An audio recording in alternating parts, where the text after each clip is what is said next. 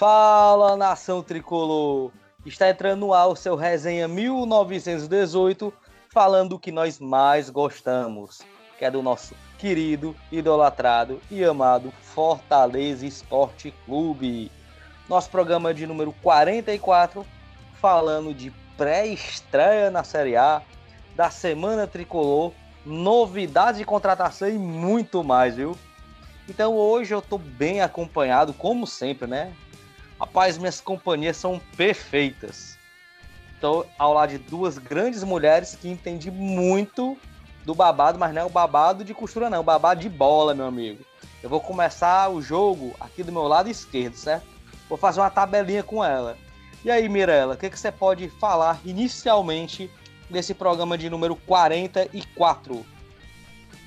E aí, Lucas, boa tarde, bom dia, boa noite. Voltamos aqui pro, pro podcast normalzinho, né? A gente agora tá focando também no, no videocast, dia de segunda-feira. Espero que vocês acompanhem quem tá escutando a gente. Mas vamos lá, vamos falar do nosso Fortaleza, nosso amado Fortaleza. E que tem novidades, né? Vamos lá falar sobre essa novidade, vamos falar sobre a Série A e muito muito mais coisas que estão por vir.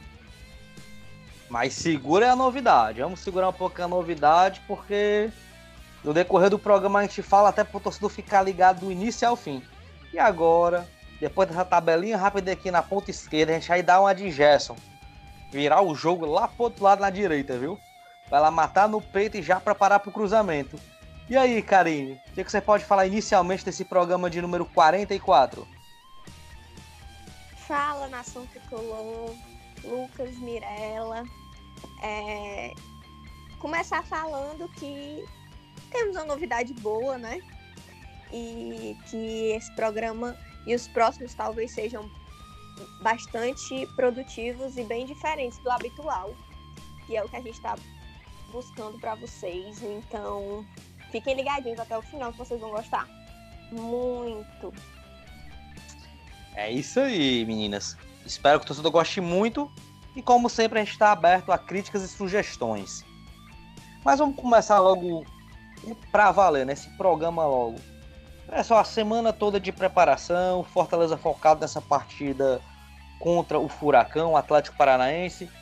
Na visão de vocês, a gente não teve tanto contato, né? Tá muito reduzido até pela questão da pandemia mas pelo que a gente pôde colher diretamente da assessoria de imprensa, a preparação foi adequada para essa partida, deu para recuperar os jogadores. O que é que vocês podem falar sobre isso?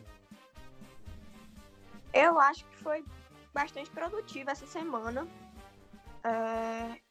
Eu espero realmente que tenham aproveitado essa saída prematura da Copa do Nordeste, né? Para fazer como se fosse passear algo que preste, né? já que aproveitar as coisas ruins que aparecem, na verdade, né? E todo mundo está descansado, a gente tem o elenco quase todo à disposição. Eu vi que alguns jogadores que deram entrevista fizeram autocrítica, eu acho isso bem legal. Principalmente o Tinga, que disseram que precisam tomar vergonha na cara, e eu concordo com o Tinga. É... Então, é, é esperar que a gente faça um brasileiro tão bom ou melhor do que a gente fez ano passado. Não, depois que saiu da Copa do Nordeste, né, tiveram uma semana para poder recuperar jogador como Tinga e como outros jogadores que estavam vindo de, de, recuperação, né, pelo departamento médico. Então acho que foi proveitoso. Teve jogadores que chegaram, chegaram praticamente agora, como o Orobó, para poder pegar mais ritmo de jogo, mais o esquema do Rogério Ceni, né? O próprio Rogério Ceni deve ter pegado algumas dicas e dos erros que ele cometeu no jogo, enfim, no jogo passado, no último jogo do Fortaleza e ter aprimorado mais o esquema dele. Então acho que o Fortaleza se preparou bem pro, pro jogo que vai acontecer sábado e para o restante da Série A. Eu quis levantar essa bola com vocês porque é o seguinte: para o torcedor, aquele que está mais afastado, que não acompanha tanto, ninguém sabe quando vai ser a próxima semana de folga do Fortaleza. O que é a semana de folga? Ter uma semana livre para treinamento. Ninguém sabe. Porque o calendário vai ser uma loucura e aí por isso que eu questionei para vocês se foi produtivo ou não. É, vocês duas falaram da questão da recuperação, né? Se eu tiver errado, somente o Michel não está à disposição, correto ou não? Correto. Correto. Somente o Michel não está à disposição. É, nessa semana de preparação, vocês acreditam que o Rogério vai manter o 4-2-4, o esquema que ele está usando tradicionalmente ou não? Ou ele pegou também para adaptar um novo esquema? Quem sabe a gente tenha surpresas na estreia do brasileiro? surpresa a gente sempre tem, né, Lucas? Na verdade.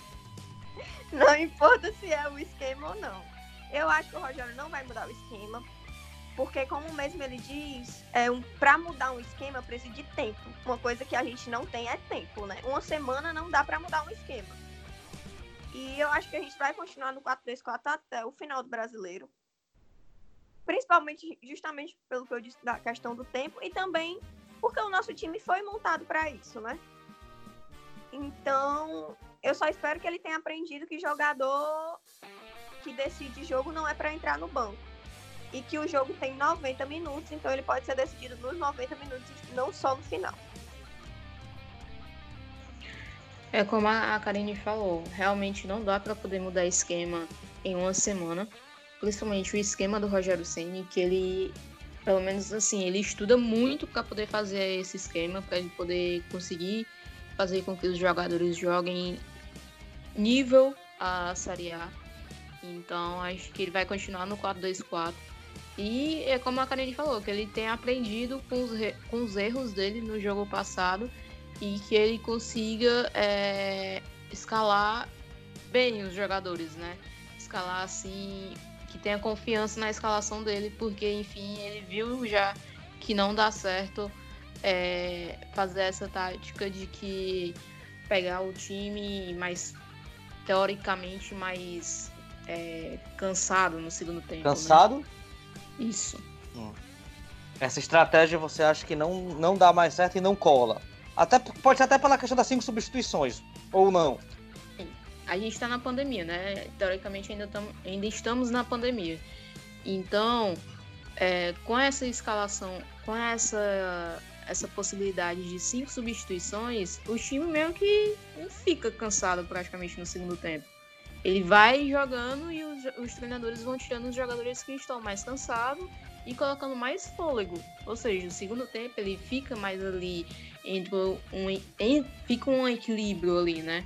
No, no segundo tempo. Então não, tem é, esse negócio de deixar para poder colocar os jogadores que são titular, teoricamente, para poder pegar um time descansado.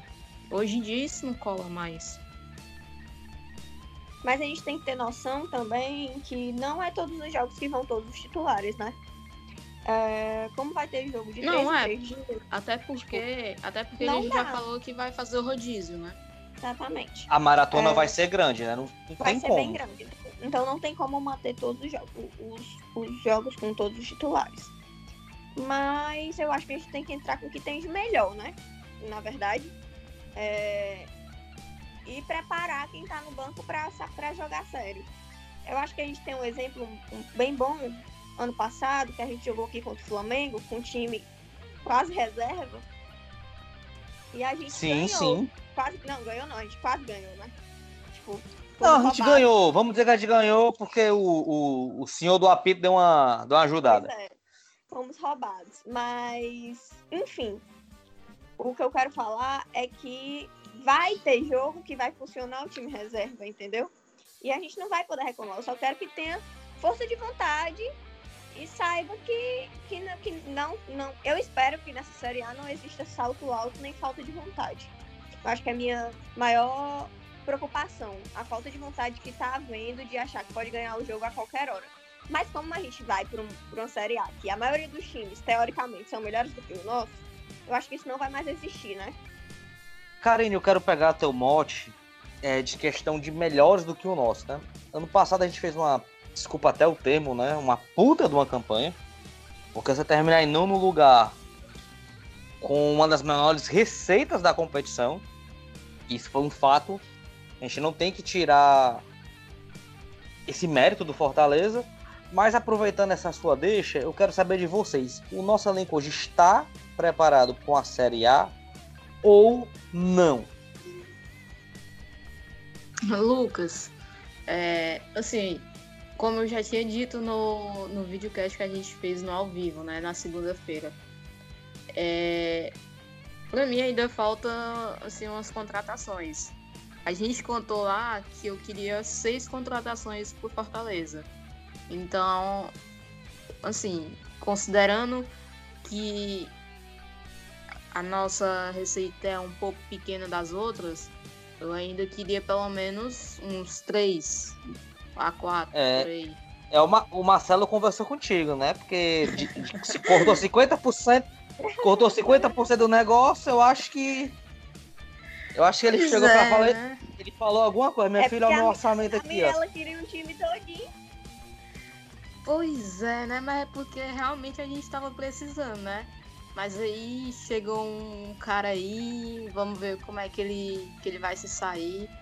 Eu não conheço ele, mas vamos ver, né?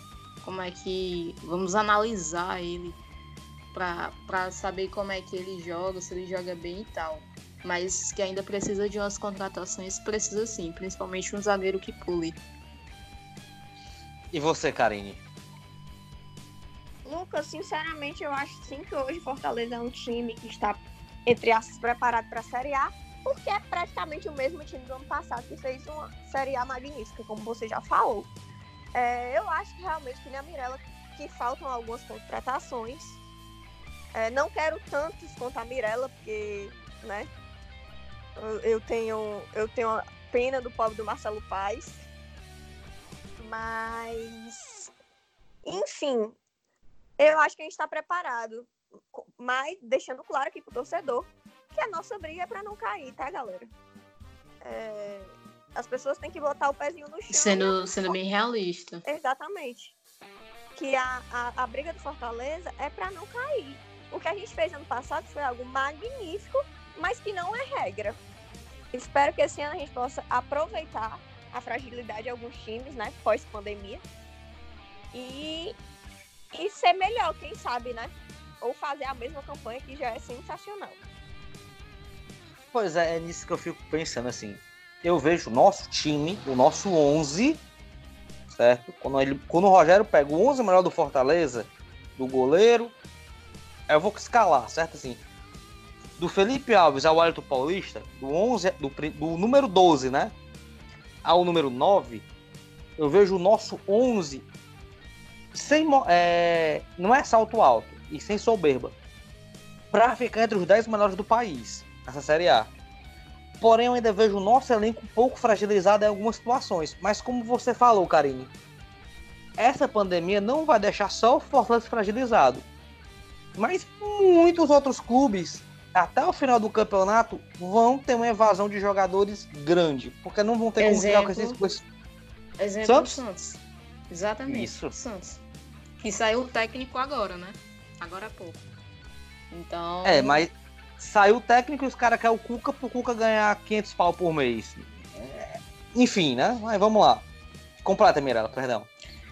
Não, é aquela coisa, é como vocês falaram, realmente depois dessa pós-pandemia, não vai ter time que esteja rico e esbanjando dinheiro por aí, fora o Atlético Mineiro, que aquilo ali, pelo amor de Deus. Mas enfim. Que tá sendo bancado. Mas deixe claro, tá sendo É, bancado exatamente. por um terceiro. o Atlético Mineiro, a gente nem sabe se vão pagar o povo, né? Porque. Não, É, é, ele- sério, gente. Porque estão sendo bancados por um pagaram- terceiro. eles não pagaram nem um edinho pra gente, tiveram que devolver a porcentagem pra vocês terem noção. Então, tipo, pra mim o Atlético Mineiro ele tá se enforcando. E se não der certo, vamos dizer assim, eles vão fazer o caminho do Cruzeiro, né? Pois é, porque é aquela, ques- é, é aquela questão. O cara é empresário. Eu não vou citar nomes, mas tu não sabe que o cara é empresário. Se ele vê que o dinheiro dele não tá sendo bem empregado, ele vai tirar e. E assim, eu vou comparar o Atlético naquele filme do Corinthians, certo? Aquele time do Corinthians do Tevez, que chegou um cara de fora, injetou dinheiro, contratou um monte de jogador, vendeu quando quis, saiu fora, deixando o Corinthians com uma folha lá em cima que não podia pagar. Se se esse cara fizer isso também com o Atlético, eu acredito que ele não faça, até por causa do estádio, a situação do Atlético é crítica. Que ele, ele, o E Atlético ele é torcedor do Atlético também, né? Isso.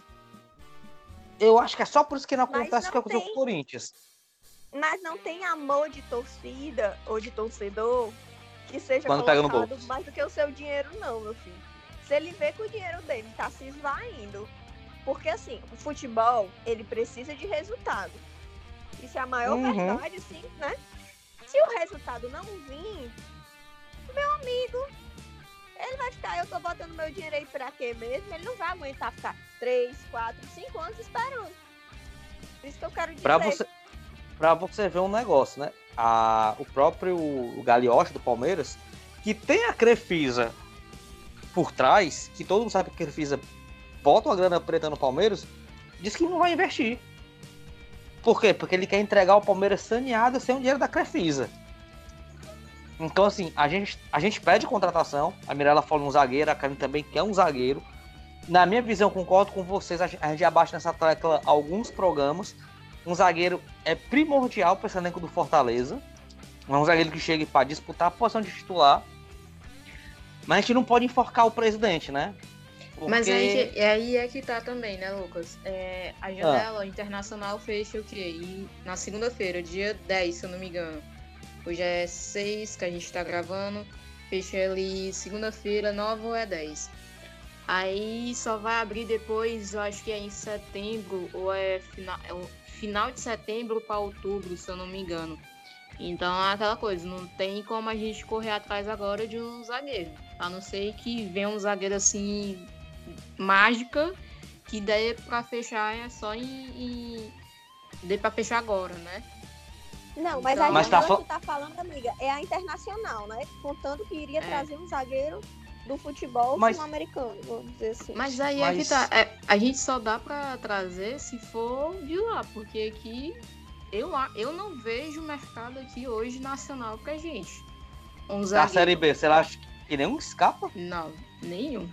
Cara, eu acho que tem, sabe? Rapaz, Sabendo eu que também acho que garimpar, sabendo. Gente, a gente já falou. Pronto, a gente comentou de zagueiros lá no. No. tem. Videocast. No ao que a gente vivo. tá fazendo, né? Uhum. Que, ó, o Lucas deu exemplo do Kaká, que eu acho um super exemplo do Cruzeiro. O Rogério já terminou Uhum. com ele, um menino bom, com saída de bola boa. Tem o número 4 do confiança.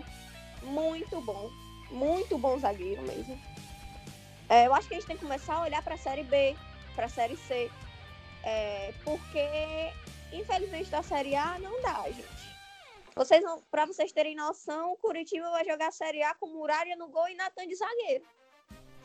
Então acho que não é um problema assim, específico do Fortaleza, né? Mas aí é Então que é tá. Será que o Rogério Ceni quer? Pois é, Pelo que a gente que tá vendo, Esse é o pelo problema. que a gente tá tipo, vendo, ele quer jogador sul-americano. Aí tem que ver se ele vai querer Ó, um da ó. Série B. Mirella, deixa eu só te, te passar aqui um negócio, certo? Hum. É porque vai teve uma mudança. A CBF disse que seriam duas janelas, né? A primeira Uhum. janela vai ser do dia 20 do 7, iniciou, e termina 9 de agosto. Só Certo? que 9 de agosto é um domingo, aí eles prorrogaram até É, segunda-feira. vai até dia 10 de agosto. Pronto, até, até o, o dia útil, não é isso? Isso. Até porque ninguém não tem, não tem como registrar um jogador num dia, vou falar igual o Matuto, inútil. Porém, vai ter uma janela maior do dia 9 de outubro a 9 de novembro, um mês de janela. Pronto. Que Eu acho que, que eu acho que eles estão, o que foi que eles pensaram? A janela europeia abre agora. Aliás, para alguns países já abriu, viu? Então tem que aceitar isso. Para alguns países já abriu. E se eu não me engano, a das maiores potências vai abrir agora, dia. A acho que já abriu também. Foi dia 5 Já Ou é abriu, dia- porque. ou, Não, ou é dia abriu. 9. Já abriu. A, Já a abriu Espanha, tá Itália, Inglaterra. Pronto. Já já estão fazendo um check-in já com, com os jogadores. Ótimo. Por quê? Eu vou pegar a Inglaterra como base. Na Inglaterra são 30 dias, porém lá eles já autorizaram que seja 45 dias de janela. Então quer dizer, vai ter muita negociação. E pela data que ele tá colocando aqui, eles colocaram, já é pensando nisso. Vamos fechar a primeira parte, vamos ver quem sai, vamos ver quem eles vão poder trazer. Então eu acho que vai ter time montando dois, três times durante esse campeonato brasileiro, viu? A grana vai dar, será? Vai ter muito time aí que vai extrapolar. Uhum. Tamo to- tá- tá- na verdade, está todo mundo apertado, gente. Não tem um time brasileiro hoje que seja folgado. Vamos dizer que o Flamengo, né? Mas. É, mas o Flamengo teve um déficit agora no primeiro trimestre, né? Por causa da pandemia. Exatamente. E todo mundo teve o déficit por causa da pandemia. Esse é o problema. Aí a gente vem, Fortaleza ainda não recebeu um real de TV fechada. É, Nem, nem o Fortaleza, nem ninguém, né? Que, que assinou com a Turner. Então, Não, tem- da, da Tânia não, mas da Globo, a Globo sim, pagou a primeira Globo já pagou, mas parcela. é Agora eu me esqueci Em quando ju- foi. Se foi, Foi em julho, ou foi em não julho. Não, gente, É, ou foi ou conta da questão da TV fechada mesmo, né? Porque o Fortaleza assinou com a TV fechada com a Turner. Então, vamos dizer que da TV fechada, Fortaleza ainda não recebeu nenhum real, nem os clubes. Tipo, tá todo Mas mundo a Globo, com a mão na cabeça. a Globo também entendeu? paga, Karine. A Globo também paga pelo Premier. Não, mas a, A Globo primeira passada-. Isso, a Globo, a Globo pagou, se eu não me engano, mas acho que foi isso que a melhor falou mesmo, foi em julho. Porque era em abril, a primeira parcela. Como por causa da pandemia, eles prorrogaram 60 ou foi 90 dias, agora eu não lembro. Só uma matéria no UOL, eu não lembro agora. Mas enfim, né? Então a gente também concorda em ninguém matar o pai se não vier jogador, né? É. Porque tem que Não, entender. Na verdade, tem- por enquanto, eu acho que a gente tem que contratar um zagueiro e um volante. Mas a gente conhece, assim, a paciência de Buda do nosso presidente. Então, provavelmente ele tá esperando o o Jean Mota para volante, né? É, ele só vai contratar outro volante se realmente o Jean Mota fechar, tipo, todas as portas. E a gente precisa de um zagueiro, gente. A gente precisa de um zagueiro. Então são as Concordo contigo.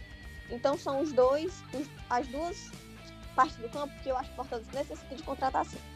Como já Eu veio- ainda coloco um lateral aí. Não, o Direito lateral ou eu coloco esquerdo? porque eu quero- Direito, direito. Eu nem coloco lateral, galera, porque eu acho que tipo, já tem dois de cada lado, sabe? O zagueiro é porque, é porque a gente necessita de um zagueiro mesmo, de verdade. E o meu medo é deles acharem que, como, como tem quatro, é, de, de já tá bom. E eu tenho muito medo disso. Não tá. Também Pois é. concordo. Não tá. Não tá bom, não tá bom. A torcida tá cobrando. Quatro não, cinco, né? Porque tem o Diguinho chegando aí. Boa, Mirella. A gente, Boa, não boa. che- a gente sabe que o Diguinho não vai jogar, gente. E não Rapaz- é nem por falta de qualidade, é porque o Ceni não vai queimar ele, galera. Porque vocês sabem que um erro na Série A, a torcida vai meter pau em cima desse menino. Mas eu vou te dizer uma coisa, Fortaleza. Karine. Eu prefiro jogar com o Diguinho um jogo de Série A do que com o Roger Carvalho. Nada, de novo, Eu, nada contra a pessoa. Eu, eu com certeza, é- eu concordo com você. Eu já disse isso mil vezes, acho que a gente até falou no ao vivo. Mas vocês conhecem Sim. a torcida do Fortaleza, entendeu? Se o Roger Carvalho errar e o Diguinho errar, o erro do Diguinho vai ser mil e o do Roger vai ser cem, entendeu? O que eu quero falar? Agora eu vou. de- De sempre, Desculpa tipo, como falar. é da base, né? Vão sempre botar mais pra cima do menino e não é Desculpa o que eu vou falar, mas as poucas pessoas que eu consegui falar que trabalham, ou torcem pro Palmeiras, ou tem página no escambau de asa, todo mundo falou que estavam gostando do Diguinho lá. Rapaz, se o cara tá jogando bem num time que tem a estrutura que tem o Palmeiras, não é possível que esse cara não consiga pelo menos render, sei lá, 50% do que ele tava rendendo lá. Não é possível. Mas vamos, vamos dar o tempo para tempo, né? Eu posso só completar essa questão das contratações, já que, vo- que nós estamos tocando nesse assunto. Não está confirmado, mas está assim 99% certo. Só falta o clube anunciar a chegada do Franco, né? Do atacante argentino. Vocês querem falar algo sobre o atacante? Quer comentar algo? A gente ainda não publicou oficialmente porque a gente espera o clube, né? Até uma própria orientação. momento, né? Até o Isso. presente momento que a gente tá gravando, a gente não publicou nada, nenhum clube também publicou É. nada. provavelmente deverá sair amanhã. Mas assim, ah, a gente não publica até a própria orientação do clube. Primeiro o clube, depois o resto, vamos dizer assim, os outros. Exatamente. Mas vocês acreditam que ele chega para reforçar, chega para ser mais um ou não? O Franco vai brigar por titularidade. Eu acho, Lucas, que ele briga sim por titularidade. É, eu queria falar um pouco sobre o jogador. Pode falar, que eu tenho, vontade. eu, tenho, lido- eu tenho lido bastante sobre ele. Vou citar aqui o pessoal do TatiCast, que é um podcast também muito legal, que fala principalmente sobre Eles fazem um excelente cearense. trabalho. Gosto muito. E, aliás, eu gosto- Muito bom, assim. Eu gostei, eu gostei dos dados que você trouxe, que eles fizeram. Exatamente. na eu minha hora de almoço, na na minha hora de almoço eu consegui dar uma olhadinha, achei bem interessante. E eu vou falar esses dados agora porque, é, deixando claro aqui, galera, quem quiser ouvir o TatiCast, eu recomendo muito, tá? É, E sigam eles no. Instagram, no Twitter no também. Twitter também. É, visando é, a temporada, né? O Fortaleza contratou. Vamos lá o que, que eles têm para falar sobre o frango, o Franco Fragapane. É, o jogador ele estava no Talheres, né? Vai chegar por empréstimo até dezembro. Por que até dezembro? Porque em janeiro dizem que vai recomeçar o campeonato argentino. Então a gente só vai saber se ele vai ficar até o final do Brasileirão em fevereiro. Quando a gente souber o que, que vai acontecer na Argentina, né? Lembrando que ele tem possibilidade de compra do Isso. Fortaleza, né? E ele é um milhão E de outro- dólares. E outro detalhe sórdido importantíssimo: o contrato dele acaba dia 22 de 6 de 2021. 22. Então, 22? Opa, Isso, então, 22. Então de onde eu peguei tá desatualizado.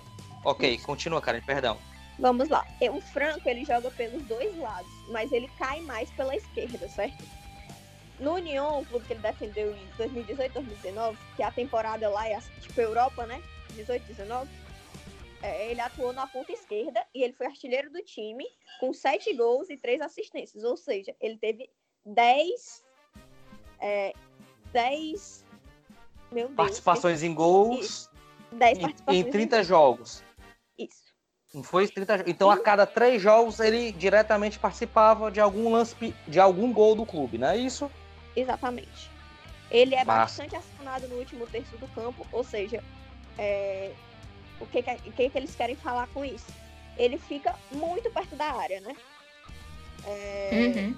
Ele faz ali mais ou menos a, a- o lado ali do Oswaldo, né? No caso, seria assim uma briga entre ele e o Oswaldo, talvez. Mas aí, aí tem a, a questão de que ele também joga pela direita, né? Ele não é Isso, também. exclusivamente da esquerda. Uhum. Então, vamos ver como o Rogério Ceni vai lidar com ele.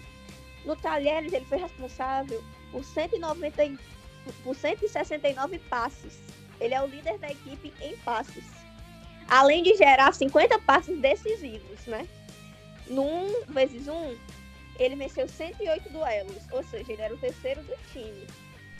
É, ele se mostrou bastante eficaz na, na questão de criação de jogadas, como eu disse, né? Ele acertou 738 passes, ou seja, 74%. É um número muito bom, galera. É, É do jeito ele- que o Rogério Ceni gosta. Exatamente. Dizem que a finalização dele é muito boa. E eu acho que isso já é algo muito bom pra gente, porque a gente tem um, pequeno, pequeno, muito problema, né, com isso.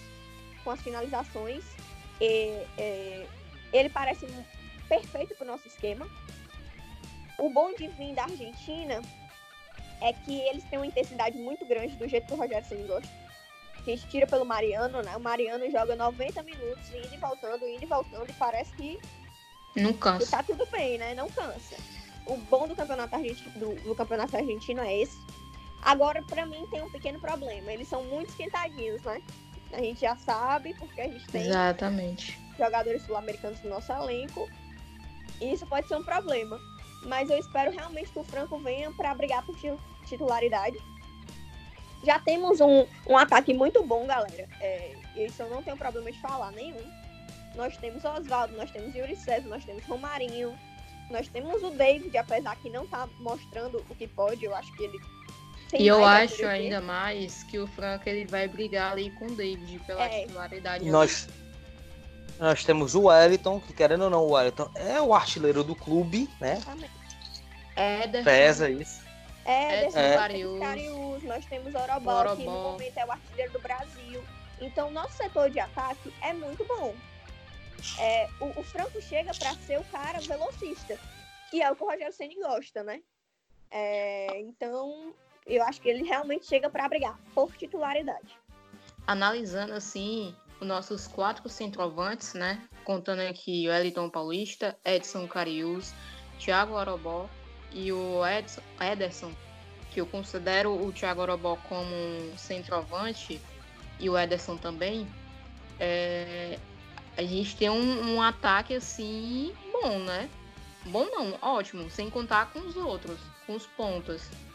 Porque um já foi o artilheiro do Brasil, o outro também, o Ederson já foi, o Edson Carius já foi, o, já foi, o Thiago Orobó é, e o Wellington Paulista sabe fazer gol de, todo que é, de tudo que é jeito. E ainda é bom O Wellington Paulista no passado fez gol até engatinhando. Foi. E detalhe, né? O então- Wellington é, é um dos maiores artilheiros, certo? Da era pontos corridos. Exatamente. Então, sem falar, então, assim, sem falar que tem um ponto do Wellington Paulista. Como ele já jogou em todos os times do Brasil, ele aplica a lei do ex, entendeu? a lei do ex já tá ali no Wellington Paulista. Porque ele já jogou em tudo que é time. Espero que essa lei do ex funcione muito é. nessa Série A. Três, né? Karine, você e eu. Eu já, eu, eu já coloquei até no cartola, nem mentir. Tá no meu ataque. Rapaz, falando em cartola, uh, expectativa de vocês para esse início de brasileiro? Vamos lá.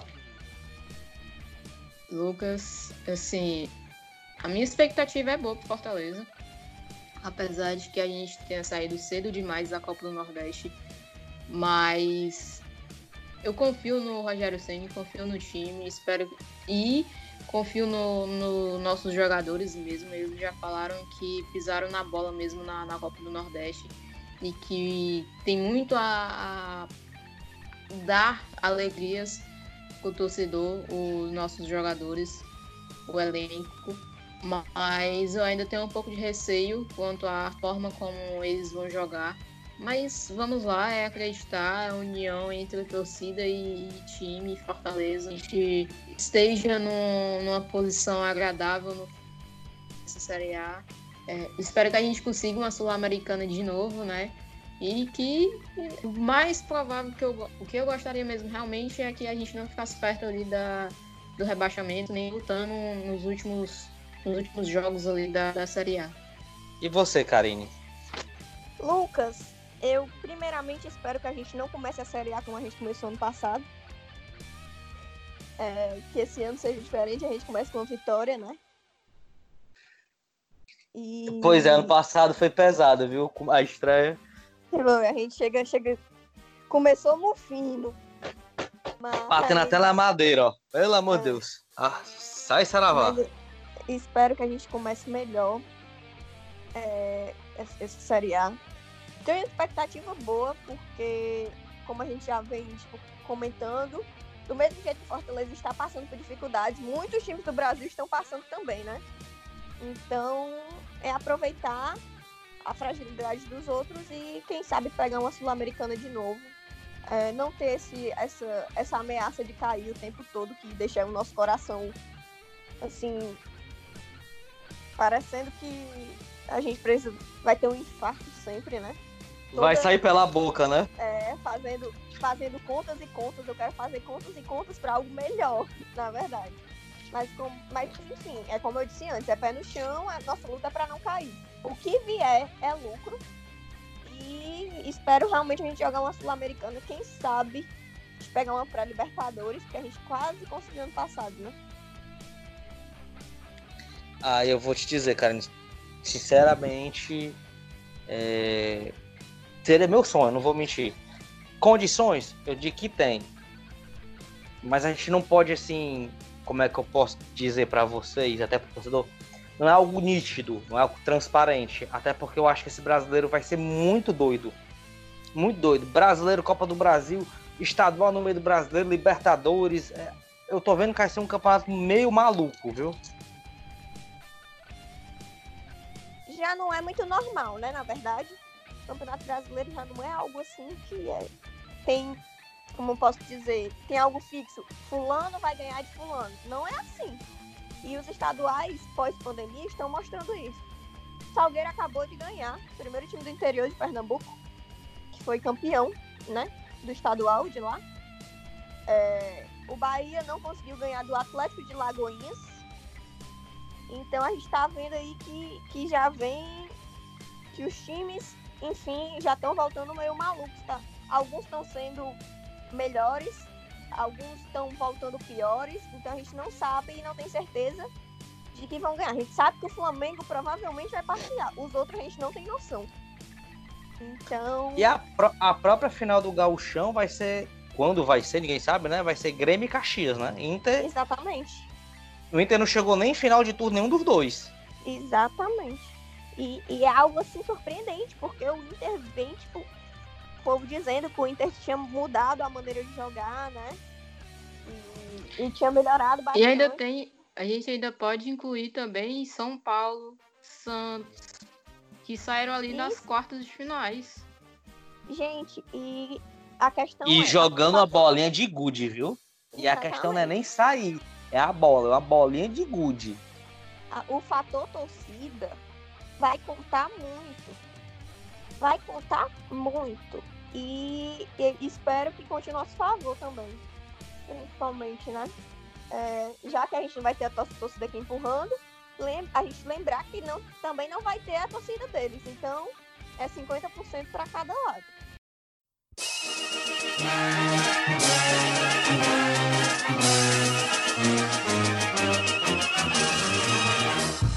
Atlético, Atlético, conhecemos teu valor. E a camisa rubro-negra só se veste por amor.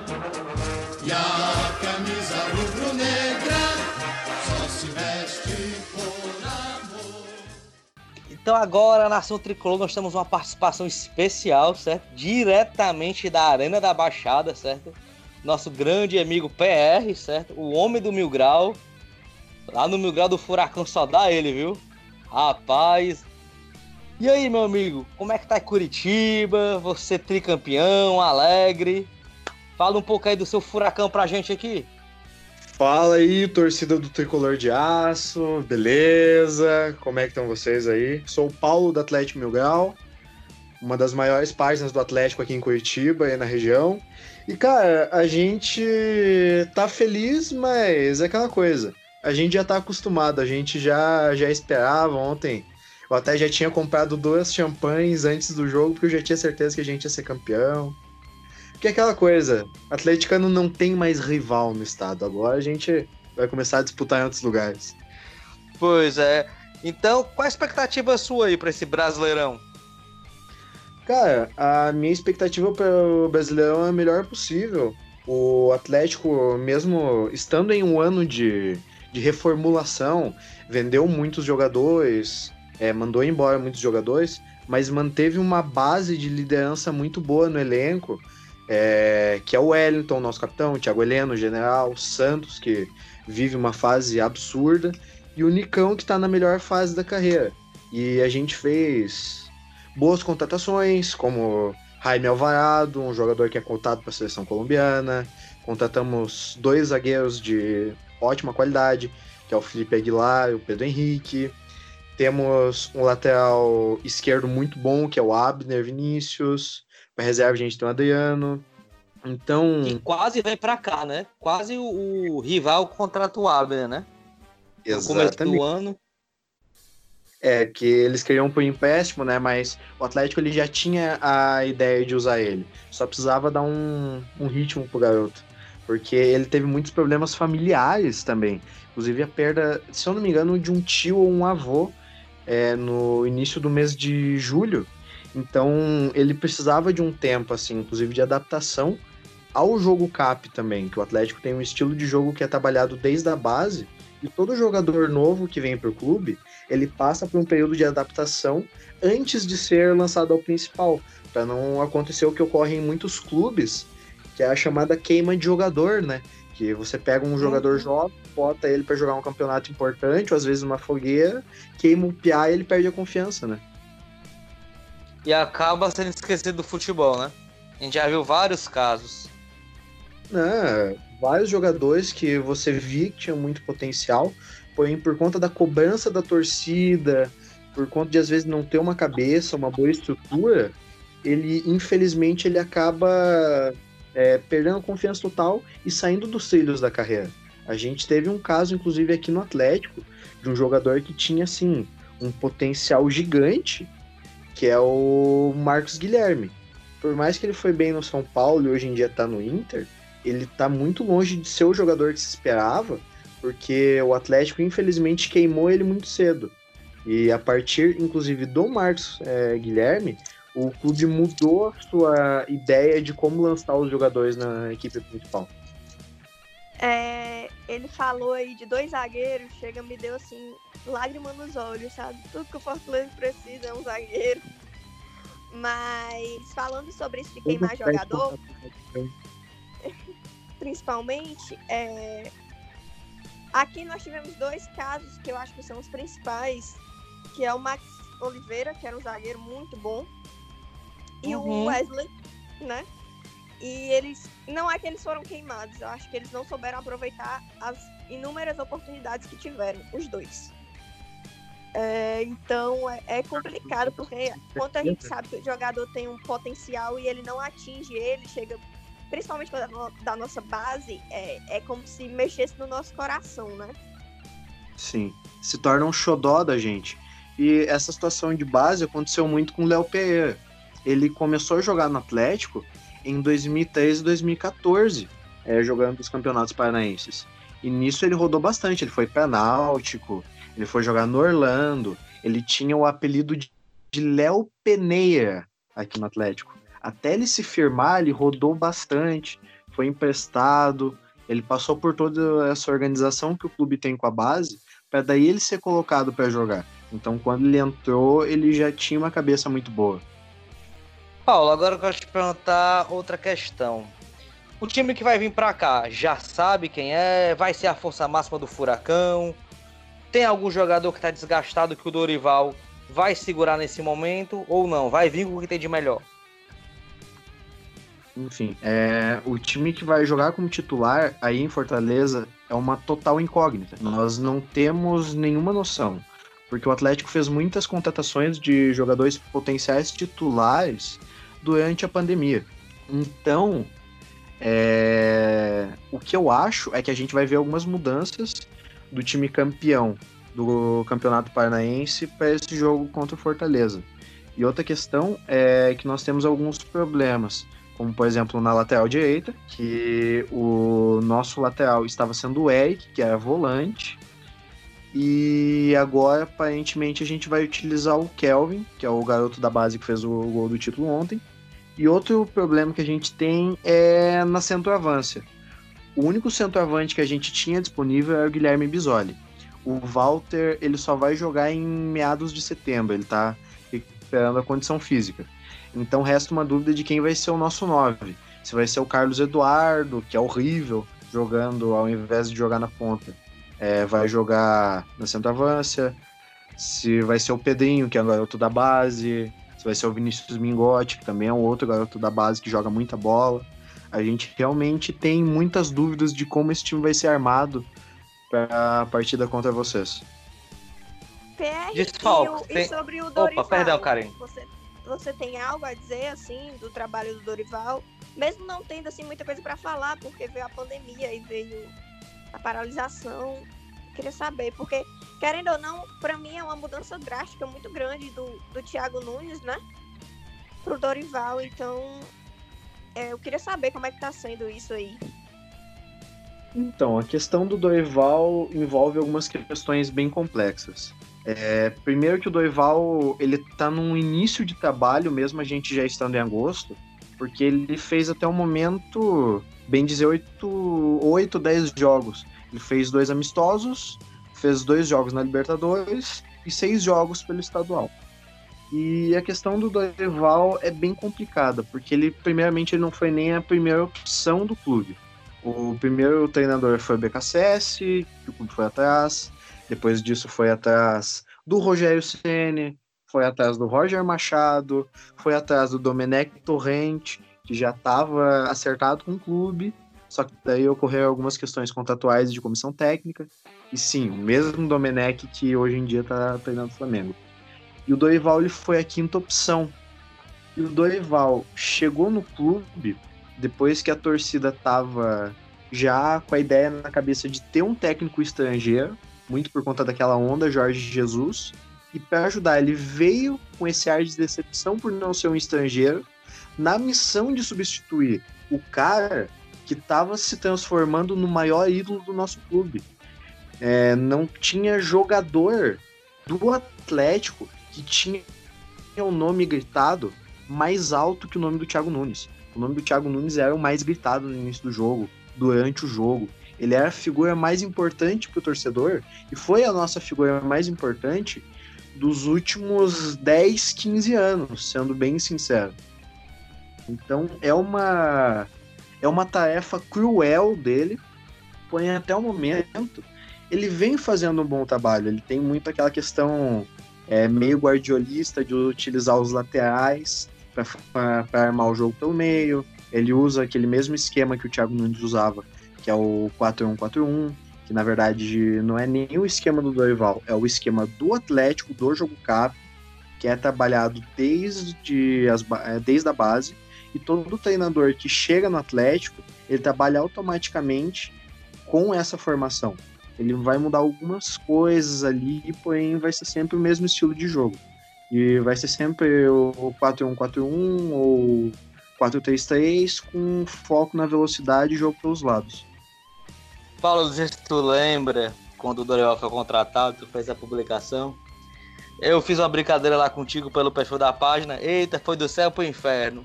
Aí tu falou mais ou menos assim: Rapaz, eu já tô tomando aqui umas cachaças pra ver se eu esqueço. Já terminou essas cachaças ou emendou tudo com a comemoração do título? Rapaz, eu admito que eu, que eu bebo pouco, eu pareço mais Opala misturado com a Pará.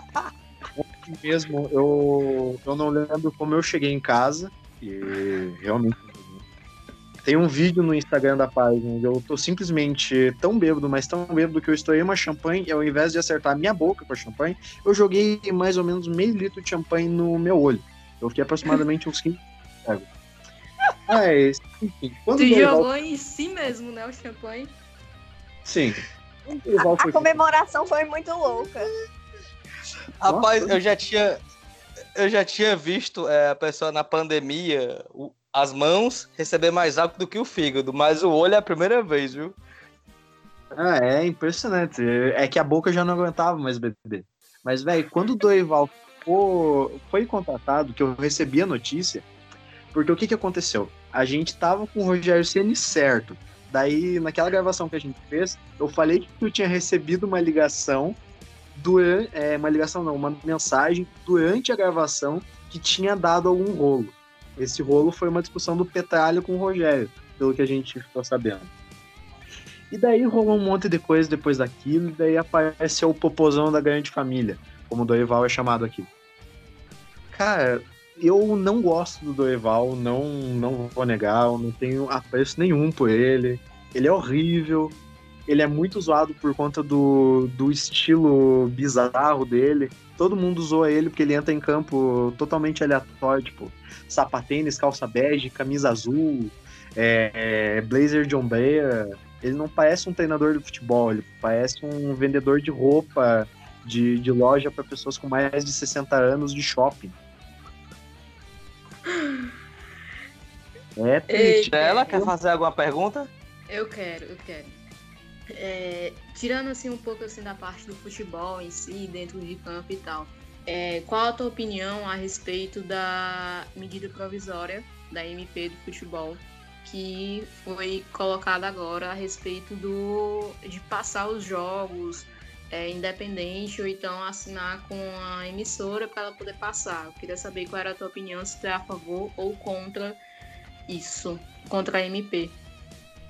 Então, é, eu quando saiu essa situação, eu vou explicar mais ou menos como, como eu soube sobre isso.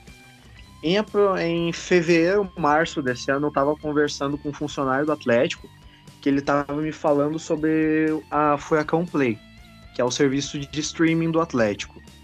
Eu falei, tá, que legal, mas você acha que conteúdo assim de bastidores, de informação do clube, vai trazer assinantes, vai trazer o sócio digital, como vocês estão querendo? Ele falou, cara, espera um pouco, que o Atlético tá esperando uma medida do governo é, que vai autorizar os mandantes de eventos esportivos a transmitirem os seus jogos, a terem os direitos sobre os seus jogos. Eu falei, caramba, que interessante. E quando saiu a MP, eu li ela inteira, vi a opinião de muitas pessoas que são favoráveis, vi a opinião de muitas pessoas que são contrárias, li textos e mais textos sobre isso.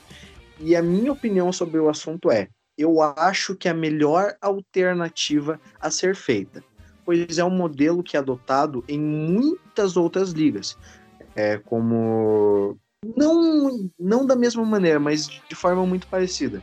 É como é feito na Inglaterra, como é feito mais ou menos na Espanha, é como é feito mais ou menos na Alemanha, que está tendo um crescimento de venda muito grande. Portugal também.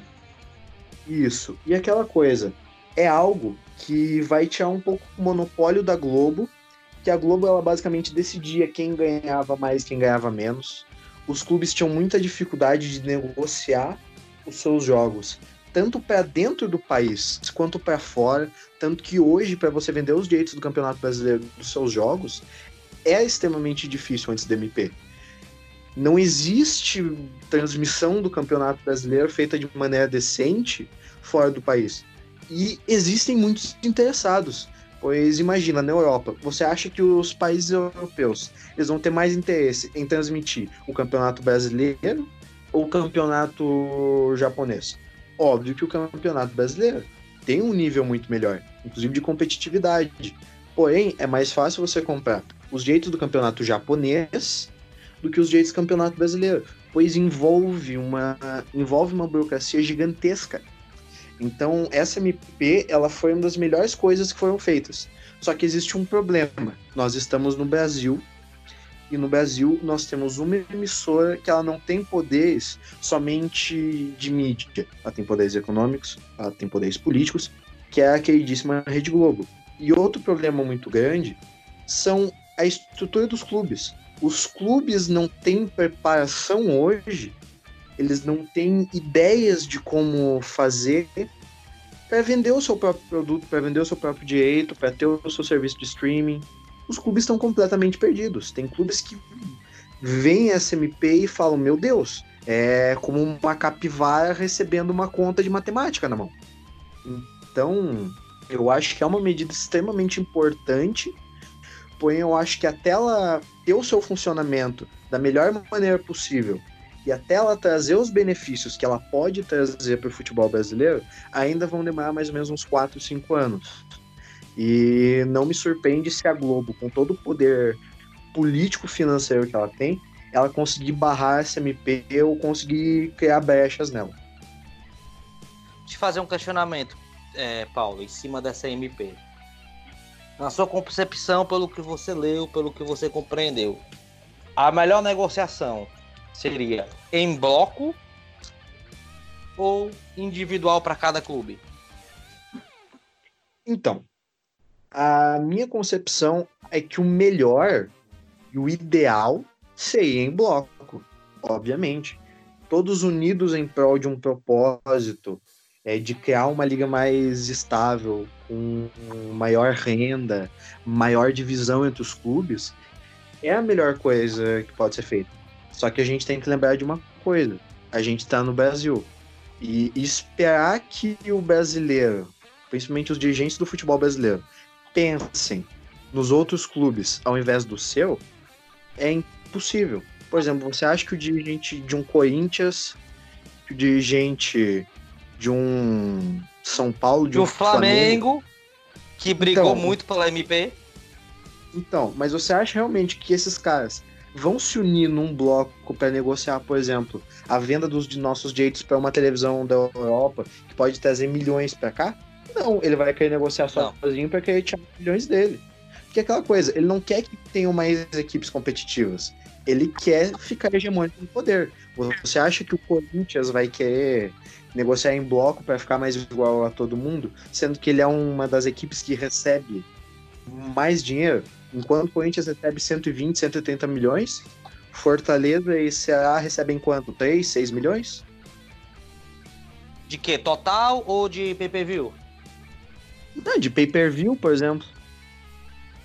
Uh, assim, a Costa TV no ano passado, foi o segundo que menos recebeu. Sim. Daí você tira. Então, a Tanner, acha- a, a Tanner paga 14 milhões a menos por Fortaleza do que para outros clubes, Sim. por exemplo. um contrato que, na minha opinião, foi mal feito. A gestão de vocês é muito boa, porém eu acho que esse acordo que foi feito com a Turner foi muito mal feito. Porque Uhum. foi, não foi a mesma gestão. Sim. Aí, infelizmente, tiveram esse problema. Respinga, Mas- né? Pois É, Eu queria falar um pouco sobre a MP, principalmente que a gente aqui tem um exemplo, né? Do que eu venho falando sempre, que é a questão de, dos clubes maiores e dos clubes menores, vamos dizer assim. É, o PR ele já acha uma, a MP algo bom, né? Para o clube dele, que já vem há algum tempo brigando para conseguir mostrar no seu streaming, né? Então, o Atlético ele tem todo um suporte já para transmitir os jogos deles. Tipo, sem precisar É, da Globo, sem precisar da Atlético, Tanta. ele se prepara para isso há anos. Ele não fez é. isso agora. Ele criou Exatamente. todo o projeto desde 1995, já prevendo ah, o crescimento digital e tudo mais. E a partir de quando começou a surgir o serviço de streaming, ele começou a ver isso como um futuro.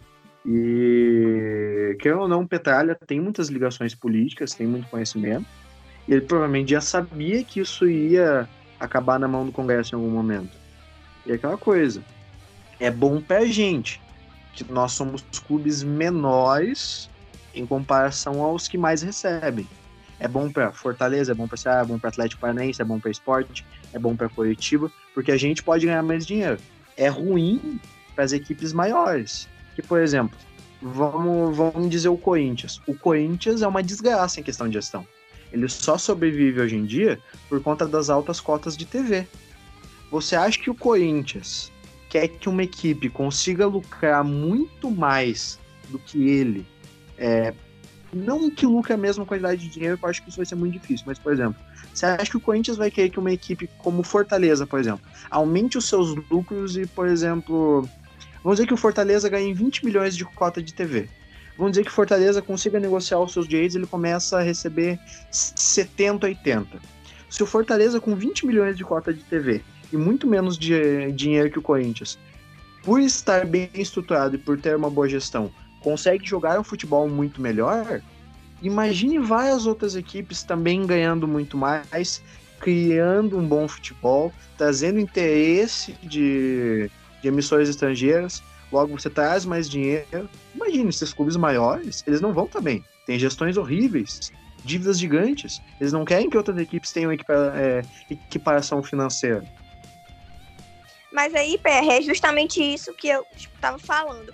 A questão é que é, hoje, que nem você disse, o Corinthians, o Flamengo, o São Paulo não vai querer se juntar para fazer uma liga mais justa. Então, Sim. eles vão continuar ganhando mais e a gente vai continuar ganhando menos. A questão é que é, se o Fortaleza se juntar, por exemplo, os oito clubes da, que estão na Tanner, né? É, juntaram já ano passado para porque teve aquele lance do Palmeiras, né? Que eles estavam recebendo mais e tal, se juntaram todos. Não chamaram Fortaleza, certo? Fortaleza tá ganhando Sim. 14 milhões a menos do que todo mundo. Aí a MP vem para dizer que vai ser algo mais justo e eu acho que não vai ser, entendeu? Eu acho que o Flamengo, por exemplo, vai continuar ganhando muito mais e o Fortaleza talvez ganhe um pouquinho a mais do que já ganha, mas não, ainda, ainda não vai ter aquele combate necessário como é que eu posso dizer? É, como você deu exemplo, Corinthians. Ainda o Fortaleza não vai poder bater de frente com o Corinthians porque não vai ganhar a mesma coisa, entendeu? Mesmo a gente tendo uma gestão então, melhor. É, é aí que- tem que. Mas então, é aí que a gente tem que chegar numa situação de, de acordo aqui. Vamos lá. Eu, torcedor do Atlético. O Atlético algum dia vai ter a mesma renda ou uma renda parecida de Vasco? Sim. Ok. Por quê? Porque o Vasco está falido. Agora vamos lá. O Atlético algum dia vai ter uma renda parecida com Flamengo, Corinthians, São Paulo e Palmeiras? Não. O Fortaleza algum dia vai ter uma renda parecida com esses clubes? Não. O Coritiba vai ter uma renda parecida com esses clubes? Não. O Grêmio ou Internacional vai ter uma renda parecida com esses clubes? Não. Pois existe uma questão. O valor que esses clubes ganham, de uma certa maneira, é por conta do tamanho de sua torcida e por quantas pessoas o consomem. Isso é uma regra de mercado. Se mais pessoas te consomem, mais dinheiro você vai receber por isso. Eu não, não acho isto errado. Isto sempre vai acontecer.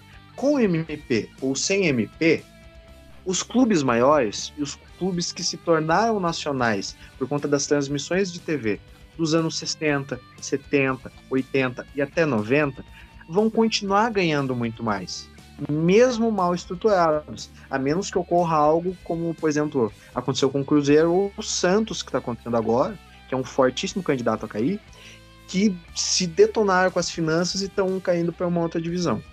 O que acontece é, nós, como clube menores, que recebemos menos, não que nós não somos grandes clubes, mas que nós recebemos muito menos de TV, nós nunca vamos receber a mesma quantidade que Flamengo, Corinthians e Palmeiras, por exemplo. Porém, nós podemos aumentar a nossa renda. Nós, com boas gestões, podemos, com este aumento de renda, trazer mais interesse de clube de fora, vender a nossa imagem, ganhar cada vez mais.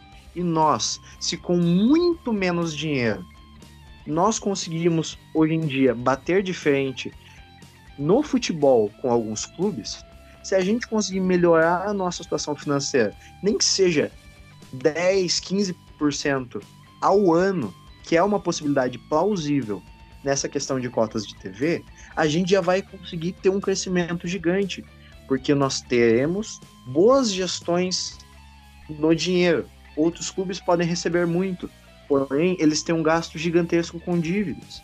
Então, a gente tem que ter esse bom senso. Nós nunca vamos ganhar a mesma coisa que esses clubes. Porém, nós temos total capacidade de bater de frente com menos dinheiro. Não sei se você consegue entender. Não, PR. como, como, como, como eu disse, é, a questão aqui tem assim, vamos dizer que tem patamares, né? Tem o Flamengo, que tá tipo, no, no no primeiro patamar, tem o Atlético, que ainda recebe razoavelmente muito melhor que o Fortaleza, e tem o Fortaleza, entendeu? Quando eu falo da MP, eu não penso nos outros times, meio que eu penso no meu. E o meu, a nível, vamos dizer, Nordeste, ok, vai ganhar mais que todo mundo. A nível estadual, nem se fala.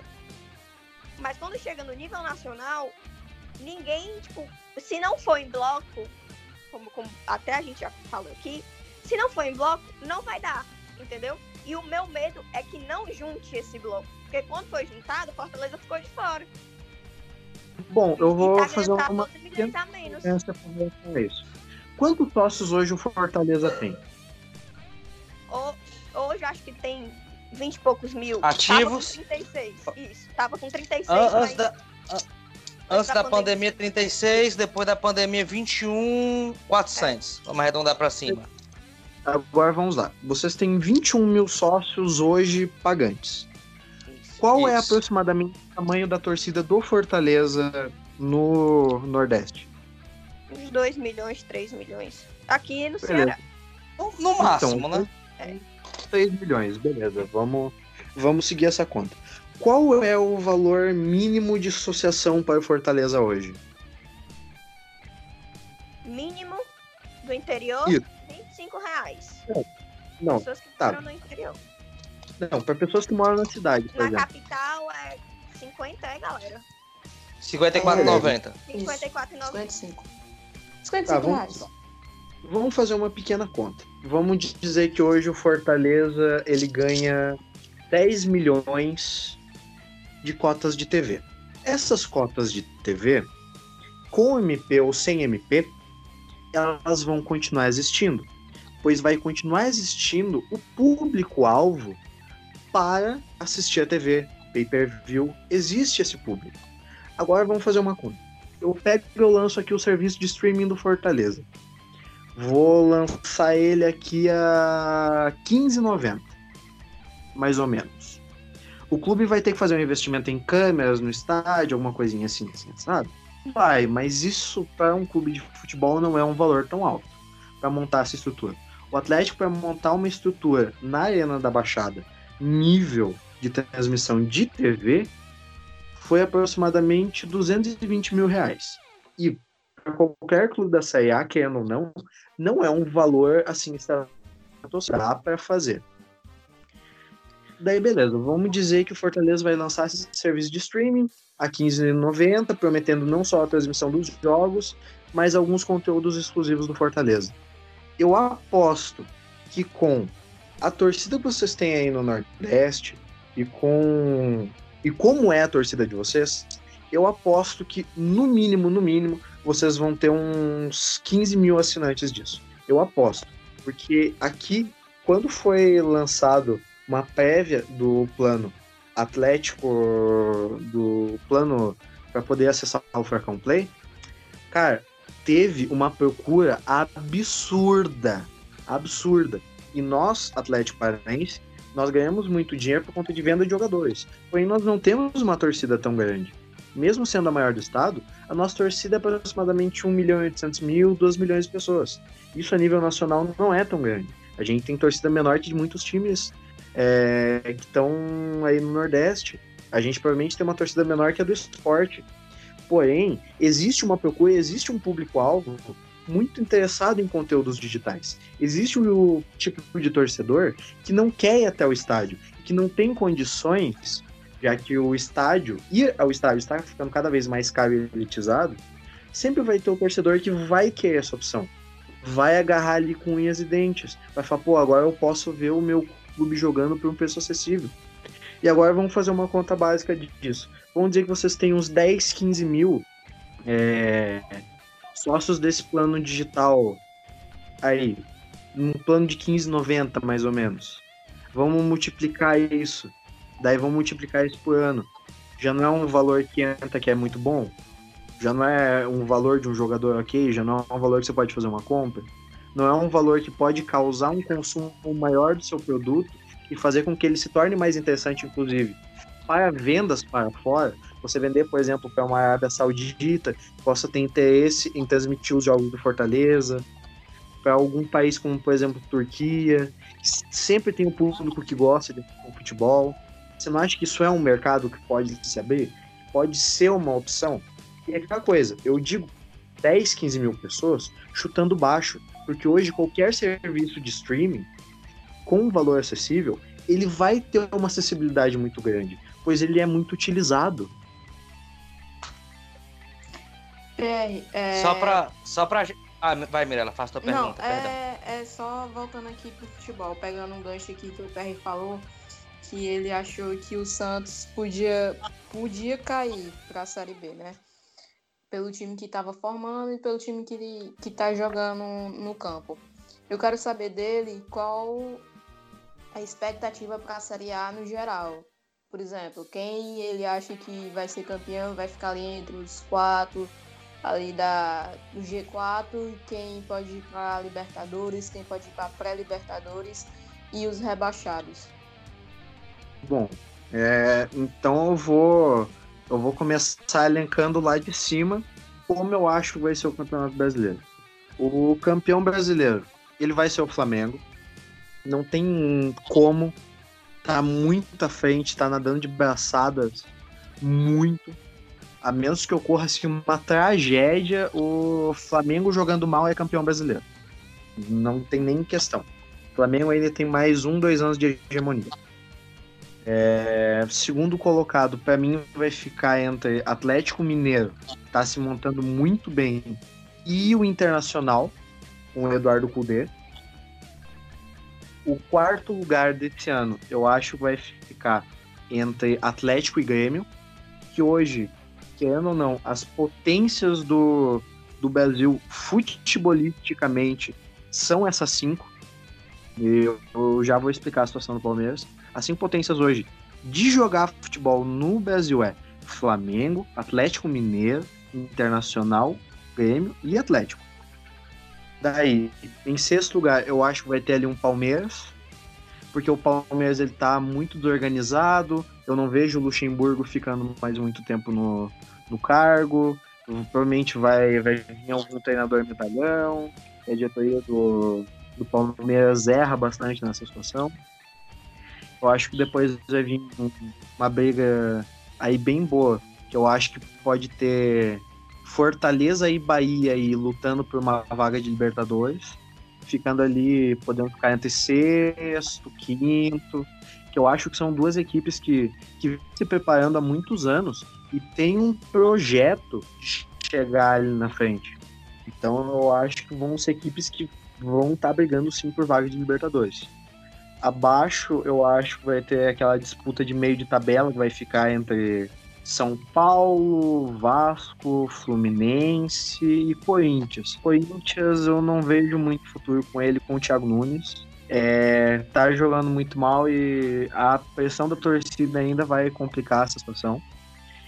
E daí nós temos ali embaixo os times que provavelmente vão brigar para não cair.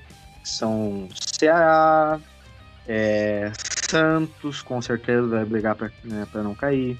Botafogo, Esporte, e para mim tem os times que basicamente já estão rebaixados, que é o Coxa e o, o Red Bull Bragantino. E eu tenho certeza absoluta que o Red Bull Bragantino não se mantém na Série ano.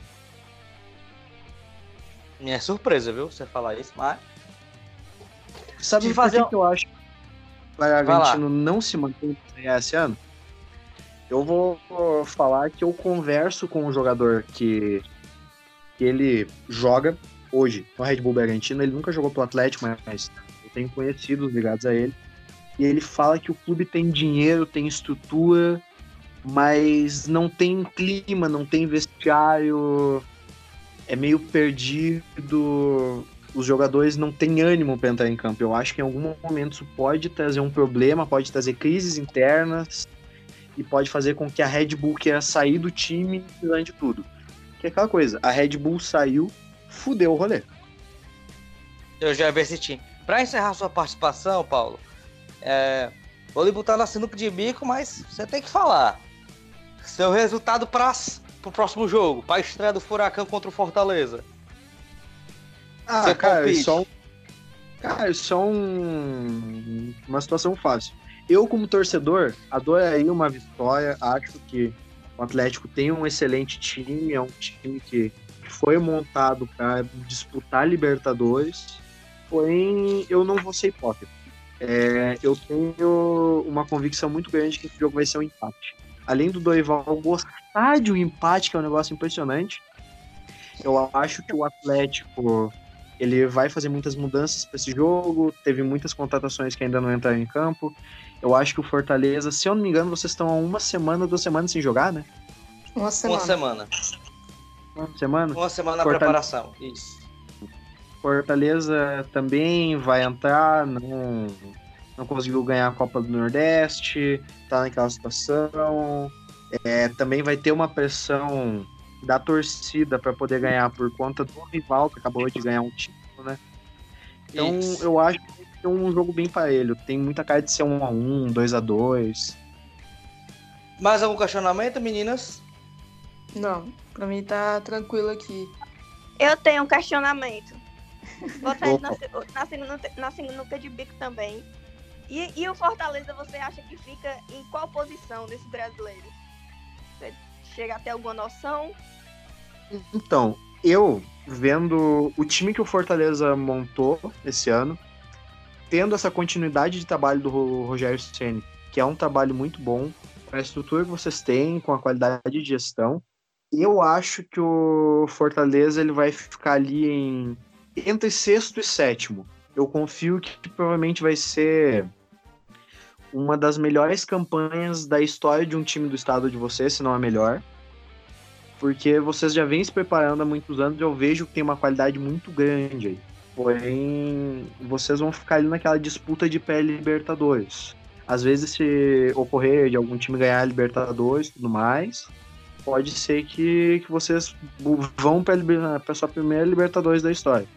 E eu acho que vocês merecem bastante, porque a gente precisa dar valor para os times que têm boa gestão. A boa gestão ela tem que fazer mais diferença e ela tem que ser mais valorizada no futebol brasileiro. Não é só o peso e a história de, de um time. Um, o futebol não se vive de museu, o futebol se vive de continuidade. E o Fortaleza já está na hora de, de subir junto com o Bahia para a gente começar a incomodar ali em cima.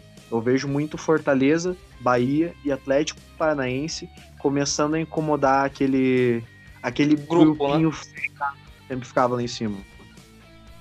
Boa. Meu amigo, assim, quero lhe agradecer muito né, pela sua participação, sempre enriquecedora. É um cara que fala fácil, que gosta de futebol como a gente, que leva pra brincadeira como a gente também quando é pra levar. E assim, É, um tem que abraço. Até porque o futebol tem que fazer isso com a gente, né? Deixar a gente feliz, né?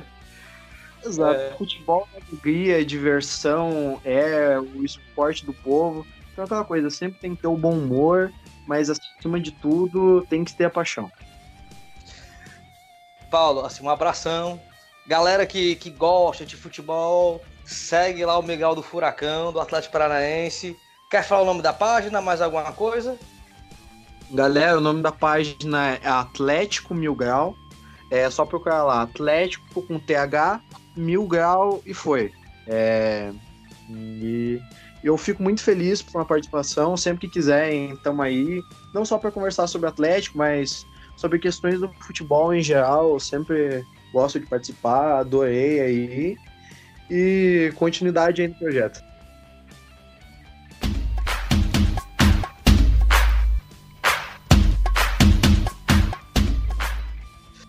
Meninas, vamos continuar o programa. Já tá na hora de encerrar, né? Tá muito próximo de encerrar. Vamos aqui encerrar o programa. Mas antes de encerrar esse programa, eu quero saber de vocês uma coisa que a gente não pode e não vai deixar de fazer nunca, certo? A escalação. Não, Oi. Lucas. Lucas, Não, eu, eu me Lucas. recuso, Lucas. Não, não, aí tem graça. Rapaz, é a melhor, é a melhor parte do programa. Ó. Por quê? Porque no próximo programa a gente erra tudo, né? Porque tu gosta de rir da nossa cara. Ah, Engraçado. É, no programa de segunda, na- no ao vivo, vocês falaram do Twitter, né? Eu não Uhum. sou muito de entrar no Twitter. Eu peço até desculpa, esqueci o nome do rapaz. Ele tinha me marcado no Twitter, rindo das nossas escalações, vocês não acertam uma.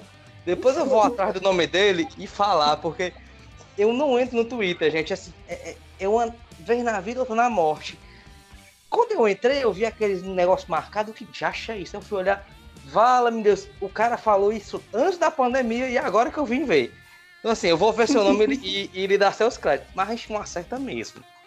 Então vamos lá. Mas não tem como, Lucas. Então vamos lá, eu quero saber, eu quero saber quem é que vai se arriscar primeiro. Quem é que vai colocar a cabeça na guilhotina, das duas. Lá vai eu, eu Escalação, vou. eu escalação vou. pro próximo jogo, vai.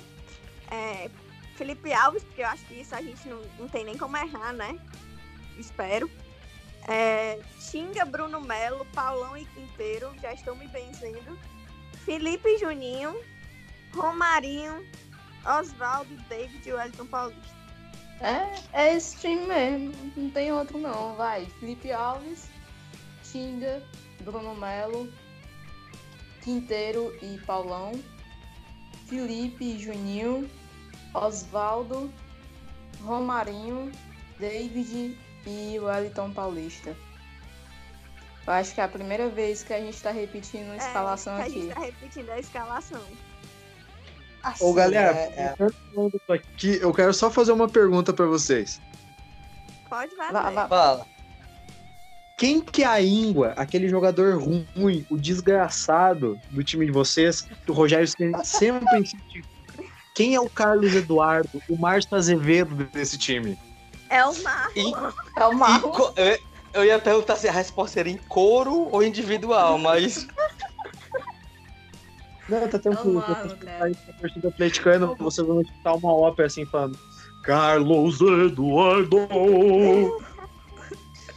é o Ei, Marlon, mas é o eu gosto do Márcio Azevedo, viu? Ele jogou Se quiser, trazer pra cá. É, se quisesse mandar, Eu também gosto do Márcio. Azevedo. Hum, Assim, no banco de reserva não tem problema. Se quiser, eu faço questão. Eu levo ele de carro. Tranquilo. amarrado no porta-malas. Uma venda na boca. Leva amanhã se quiser. Ai, meu Deus do céu. Vou fechar aqui o programa com a minha escalação, certo? Não vai ser unânime de novo. Felipe Alves, Gabriel Dias, Quinteiro, Paulão, Bruno Melo. Juninho, Felipe, na frente. Vasquez, Oswaldo, Romarinho, Wellington Paulista. Considerações finais? Alguém quer É. falar algo mais? Eu quero falar só uma coisa. É, primeiramente, quero dizer obrigada, né? Por estar escutando até aqui. Que vocês gostem dessa nova fase do nosso programa que está acontecendo, que a gente vai sempre chamar pessoas dos outros clubes que a gente vai jogar, né? Esperar sempre ter alguém aqui com a gente para falar um pouco sobre futebol, sobre o seu clube, sobre o Brasileirão em geral, Copa do Brasil que vem aí, né?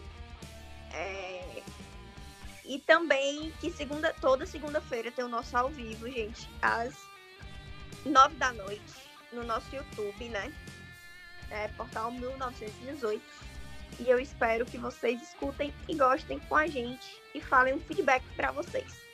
E infelizmente não vamos ter transmissão nesse jogo de sábado, mas vamos pensar pelo lado positivo, que se for bater raiva a gente só vai saber no final, né?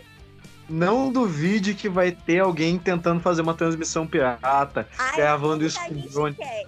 Tudo Eu que a gente confio quer alguém filmando ali no Instagram, bem escondidinho. Eu vou Sim. acabar fazendo isso. Cara, eu, eu só vou fazer uma consideração final aqui. Uma coisa que eu tenho certeza, com imagem sem imagem. O Carlos Eduardo ele vai chutar uma bola pra fora, provavelmente vai ir na casa de algum vizinho, mesmo o estádio sendo muito Vai alto. sair na casa do Lucas aí. É bem capaz. Que eu moro no estádio pronto. Ele é um futebol americano, velho. É, Bom que eu já tenho uma bola pro próximo racha. Olha aí. Já dá pra organizar o racha lá do portal. É. Diz aí, Mirella. Minhas considerações finais é agradecer ao Paulo pela por ter vindo pra cá, né, ter aceitado o convite. É, fica aqui o convite já pro, pro segundo turno pra voltar. E Volto, claro. o meu resultado pra sábado vai ser 1x0 Fortaleza. Eu espero que o Fortaleza volte a jogar bem, volte a jogar, que dê confiança à, à nossa torcida. A gente não vai conseguir ver o jogo, né? Mas vamos ficar ali acompanhando pelo Twitter, se não tiver pelo Twitter do Fortaleza, lembrando. É, em tempo real lá, ele, ele colocando.